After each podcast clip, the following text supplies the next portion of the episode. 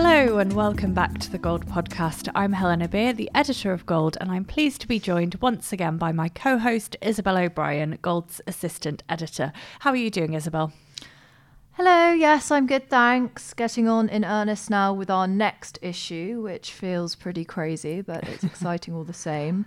Um, I'm particularly excited about a feature I'm writing about representation in pharma. Mm. I've had some really fantastic and respected leaders confirm that they will be offering their thoughts in the piece this week. So, yes, very much looking forward to that one.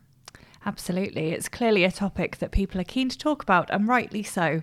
Um, and it's so important for pharma companies to have that diverse range of thought at all levels as well. I'm looking forward to reading it. Absolutely. I just need to finish writing it now best of luck with that. Um, we also have a very exciting Catalyst interviewee for the next issue, so watch this space. All will be revealed in April. It will indeed. So, Isabel, what do we have coming up today? Well, this week we are pleased to present a chat with Bora Erdemli, Associate Principal and Leader of the Medical Affairs Practice in Europe for ZS. Now, Bora is actually a long-time friend of Gold, having contributed to a number of features over the years and has introduced us to a number of guests who we have featured on the podcast. So I thought it was finally time that we heard from the man himself, and that is the interview we are presenting today. It is indeed. Bora is a whiz on all things medical affairs. He's been at ZS for over eight years now and is currently in charge of leading the firm's medical affairs practice in Europe. In his work, he focuses on helping companies create winning medical affairs strategies across data and evidence generation, insight activities, and more. He is also a member of the Medical Affairs Professional Society, or MAPS, in which he co leads the Nordics and Switzerland chapter. Yes, Bora has a huge amount of experience in medical affairs and has lots of thoughts on the past, present, and future of the function. Let's play the interview.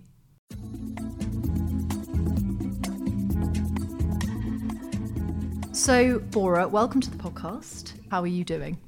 I'm doing really well. Thank you for having me. Um, I think I should start by saying I'm I'm a big fan of the gold, right? And the, your what you are doing, very interesting topics. Um, I feel privileged to be here. Oh well, we very much appreciate that, um, and we are very much looking forward to hearing from you as well on the topic of medical affairs. So, this is going to be our key point of discussion today. So, let's get to it. First of all, though, on the podcast, we always like to get a bit of a flavour of who we're talking to. So, I can see that you started off in science. You've got a PhD in biophysics. What drew you into the pharmaceutical industry or pharmaceutical consulting over staying in that research realm? Yeah. Um, so actually, I started as an engineer, then switch to science, and then switch back to business. Mm. Always, when I talk about it, I talk about it moving from the um, moving to the dark side. Mm. The scientists love it, but I think the you know when I you know, I interact with a lot of pharmaceutical professionals, also mm. physicians and patients as part of my job. Mm. Usually, what draws everyone into pharma is a, a story about their life. Um, there is uh, you know, there are a lot of individuals who are passionate about patients, passionate about you know saving lives. I think this part of it for me is all the same. Mm. And I think when I was doing research, I was very deep in one area, and and my ability my ability to impact is not at scale that I wanted. I think that moving to business, working within the pharmaceutical industry, uh, allowed me to help people uh, make good decisions for the patients, right, mm. and at scale. So this is uh, this is one of the other reasons why I moved to um, maybe more on the business side. Yeah.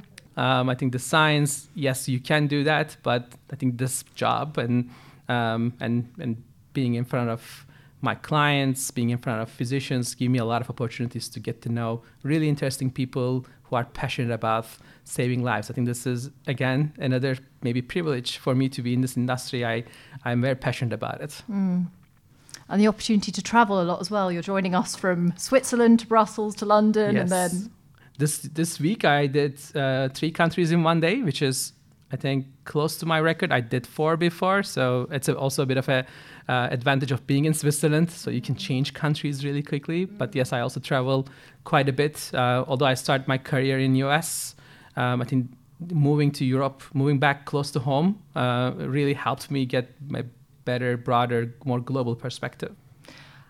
And where you've settled, where your specific focus is, is medical affairs. So, mm-hmm. what drew you to this function in particular?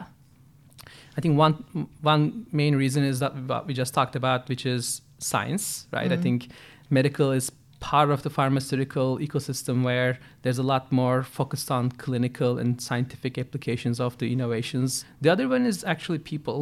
Um, I think I, you know, I started my consulting career focusing on the commercial functions. I did work with marketeers, sales folks, market access professionals, great people, amazing. Um, but every time that I'm in a medical affairs conversation, we didn't talk about how many more drugs that we should be selling, which physicians should we should be targeting, mm-hmm. you know, how do we maximize our return on investment. I think we talk a lot about how can we educate physicians and give them much more power to or ability to make better decisions. Uh, how can we change patients' lives? I think that gave me a lot of satisfaction, mm. um, being in that environment, thinking about problems that actually touching people's life um, I think that drew me back into uh, maybe a bit of the science mm. side of things and medical affairs. The human element of pharma maybe coming in a bit more. Correct. And I didn't actually realize you'd spent some time in commercial. What, what do you think that experience has taught you that you use in your in your medical affairs career? So I think one thing is um, it's helpful for me and helpful for the people that I work with now in the medical affairs function. I think often one of the areas that medical affairs professionals haven't been historically spending time in and not necessarily have a lot of experience is how the actual pharmaceutical business do really work. My, my understanding of how actual bigger or larger ecosystem work really helped me um, help people broaden mm. their perspective about you know what they do and why they are doing it. The other piece is also I think I, you know, one of the things that we are going to also talk about today is the value of medical affairs, which um, knowing what the broader organization care about, what mm. they think, how they think about their business, it really helped me help my uh, you know, clients today from the medical affairs perspective to tell their stories in a much more impactful way. Mm. Their value story, their impact. I think that those couple things really help that um, I mean, being in commercial, spending a lot of time really helps me. Um, maybe help me help others, right, mm-hmm. in, within the mm. medical affairs function. We're going to talk about later the skills you may need coming into medical affairs now. And I think a lot of that is going to be around that business acumen that you can't necessarily have if you haven't worked in the business. And we're going to talk about how maybe that could happen, but I will leave that for later. You mentioned value there. And when I quoted you in my recent piece, you gave me a quote that somewhat took off on LinkedIn. It gained a lot of attention, people really loved it. And in case you don't know this quote, it was pharma organizations have a Ferrari in their multi car garage and they are driving it to do the grocery shopping. So, Bora, what did you mean by this?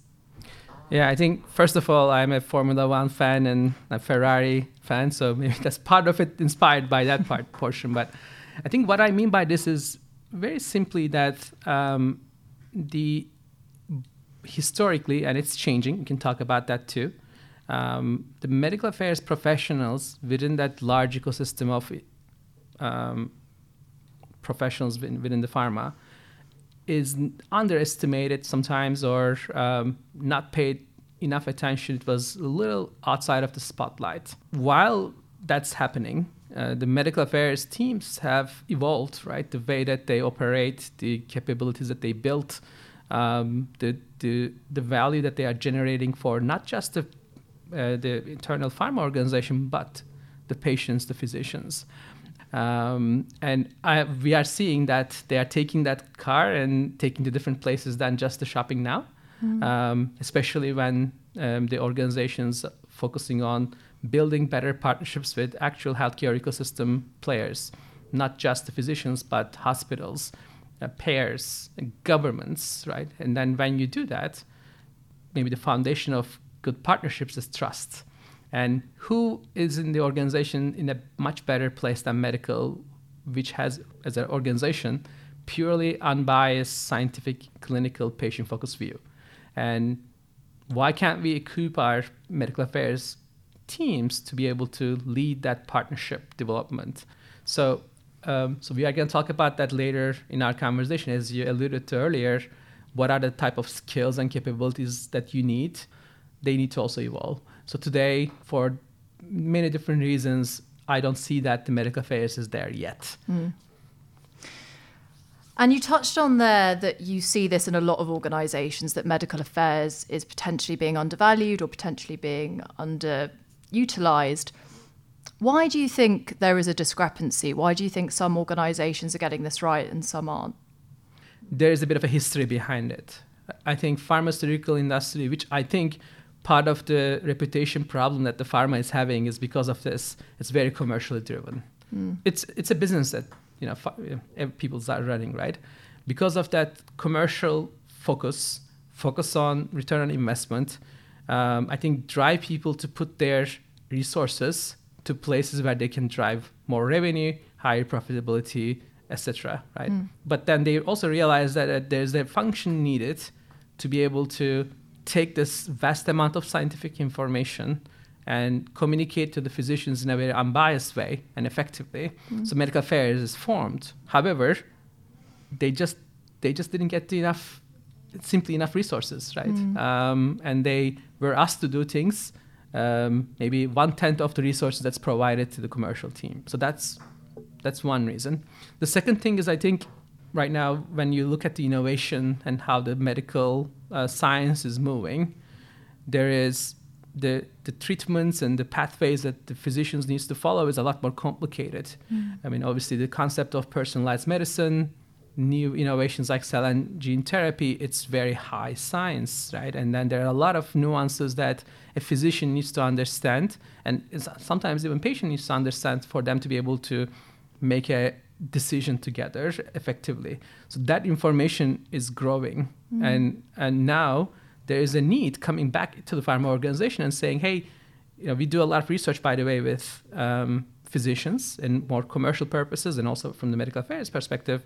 When we ask this question, you know, what type of information that you want to hear, who do you want to really meet? Mm. We are seeing increasingly they want to see someone like a medical professional, medical affairs professional, on, on the topics a lot more focused on clinical decision making, right? They are not much interested in um, the proper sales pitch anymore. So I think this is the other driver of you know organizations who listen to their customers closer. They made this shift earlier and they put more resources into medical, and others are catching up in that direction. I heard something interesting the other day, which was kind of related to this topic. It was about rather than MSLs replacing sales reps, are we going to be sourcing sales reps with more robust scientific backgrounds. Is that something you could see? I think I agree with you around this, the, the expectations that we have from the sales rep and how they interact with mm. the physicians will change. I don't think that sales reps are going to disappear, but they're going to evolve. I think they're going to evolve a lot more than actually MSLs will evolve. Mm. That's my expectation. And I think this also the numbers are going to be more balanced in the future as well. So now, you know, when we look at it on average, um, this is across all therapeutic areas, roughly, you know, for every MSL there are eight, you know, six to eight essentially yeah. sales rep. I and we are seeing it over time. That's also changing. It used to be, you know, 10 to 1, 12 mm. to 1, right? But I expect that to be even getting closer. Very interesting. Um, now, we've been alluding to this all throughout uh, our interview, um, but talking about the skills that the future medical affairs workforce will need. Um, I mean, I guess starting off with, do you think young people graduating now have an awareness of medical affairs? Um, I don't think that it, it is at the level that it should be. Hmm. Um, there is a bit of a shift. People are interested, but I don't think that there is enough edu- education uh, for people to understand what medical affairs is, um, how can, how they can be part of an organization like that um, what what are the type of skills that this requires and how some of the skills that they have can be translated. There is not enough. I think usually right now is much more either people are just curious people and they go explore themselves or they do it through their network mm, they're stumbling across it yes. rather than understanding it's a destination yeah. it's also i mean when you think about pharma jobs. There's a huge development organization. A lot of scientists and researchers are working on actually developing and testing new molecules and treatment. So if you are coming from a science background, a PhD graduate student, so you kind of know that exists. Mm. And then the other part of the organization is dominated by commercial folks, right? Marketeers and salespeople. So your, I can see your perception of a pharma professional is a lot more a, like a sales profile mm. or marketeer profile. So mm. you don't necessarily know what a medical affairs professional is or how do you really meet that person. I think it's a bit of a numbers game in a way. And so, if we take an example of someone who has decided to join the medical affairs mm-hmm. function, what skills do they need now that maybe they wouldn't have needed 20 years ago? What they need now is they definitely, I think you alluded to it earlier, that business understanding. How does a pharmaceutical organization work? What are what the what are the roles of the, these different functions? How does it really come together? The reason is that because medical affairs is the bridge both internally and externally. So you need to know what you are bridging. So I think that understanding is pretty critical. The other thing is, I think what you need is a lot more communication skills, which helps you. Again, we talked about how or why the medical may be not valued uh, high enough in the organization. It's part of also medical affairs professionals over time didn't do a good job telling that story well. So that's helpful internally, that communication skills. That's definitely uh, necessary. It's not even an optional externally, because I think the role evolved from just telling someone about a piece of data to more about yes i'll tell you uh, you know what the new scientific innovation is but I'd like to understand how you're going to use it what mm does it mm. really mean to you in, in your practice can you also tell me more about you know what you are seeing in the real world setting, right? And you need to, in order for you to do this effectively, you need to be a good communicator. You need to be mm-hmm. asking good questions. I think that's another big skill. I think the third one is eh, increasingly important to me. Some sort of a combination of data and technology. There is today. I think the we did some little analysis to look at this the volume of scientific evidence that is generated for a molecule, majority of it is actually generated post um, clinical development, generated looking at real world data sources, actual, you know, the patient information data. Um, so I think you need to understand what are these different information sources available to you, uh, and what are the advantages and disadvantages, nuances across, mm. um, and and how it's being collected, how it can be collected, then you can actually do a much better job of telling your story better. I think that's going to be also very critical. The, the the technology part, also a bit of digital, obviously, you know. We are seeing a trend back to in-person interaction, but the digital is going to be here to stay, and we'll see what the future is going to tell. But I think you need to be more of a digital native. I think that's again uh, even 10 years ago wasn't even uh, a necessity. I think I think that people need to when they built the I don't know medical affairs manager job profiles, that has to be part of a qualification now. Yeah. Well, talking of the future, obviously we've spoken about a huge range of topics within medical affairs, but if you had to pick a couple of predictions within the next five years for the function, what would you go for? Yeah, I like predictions because when you make them, it doesn't have to happen. So which is most of my job is all about you know being really fact and evidence based, and you kind of mm. need to make sure that that's working in a shorter period of time. But yeah. this is I like.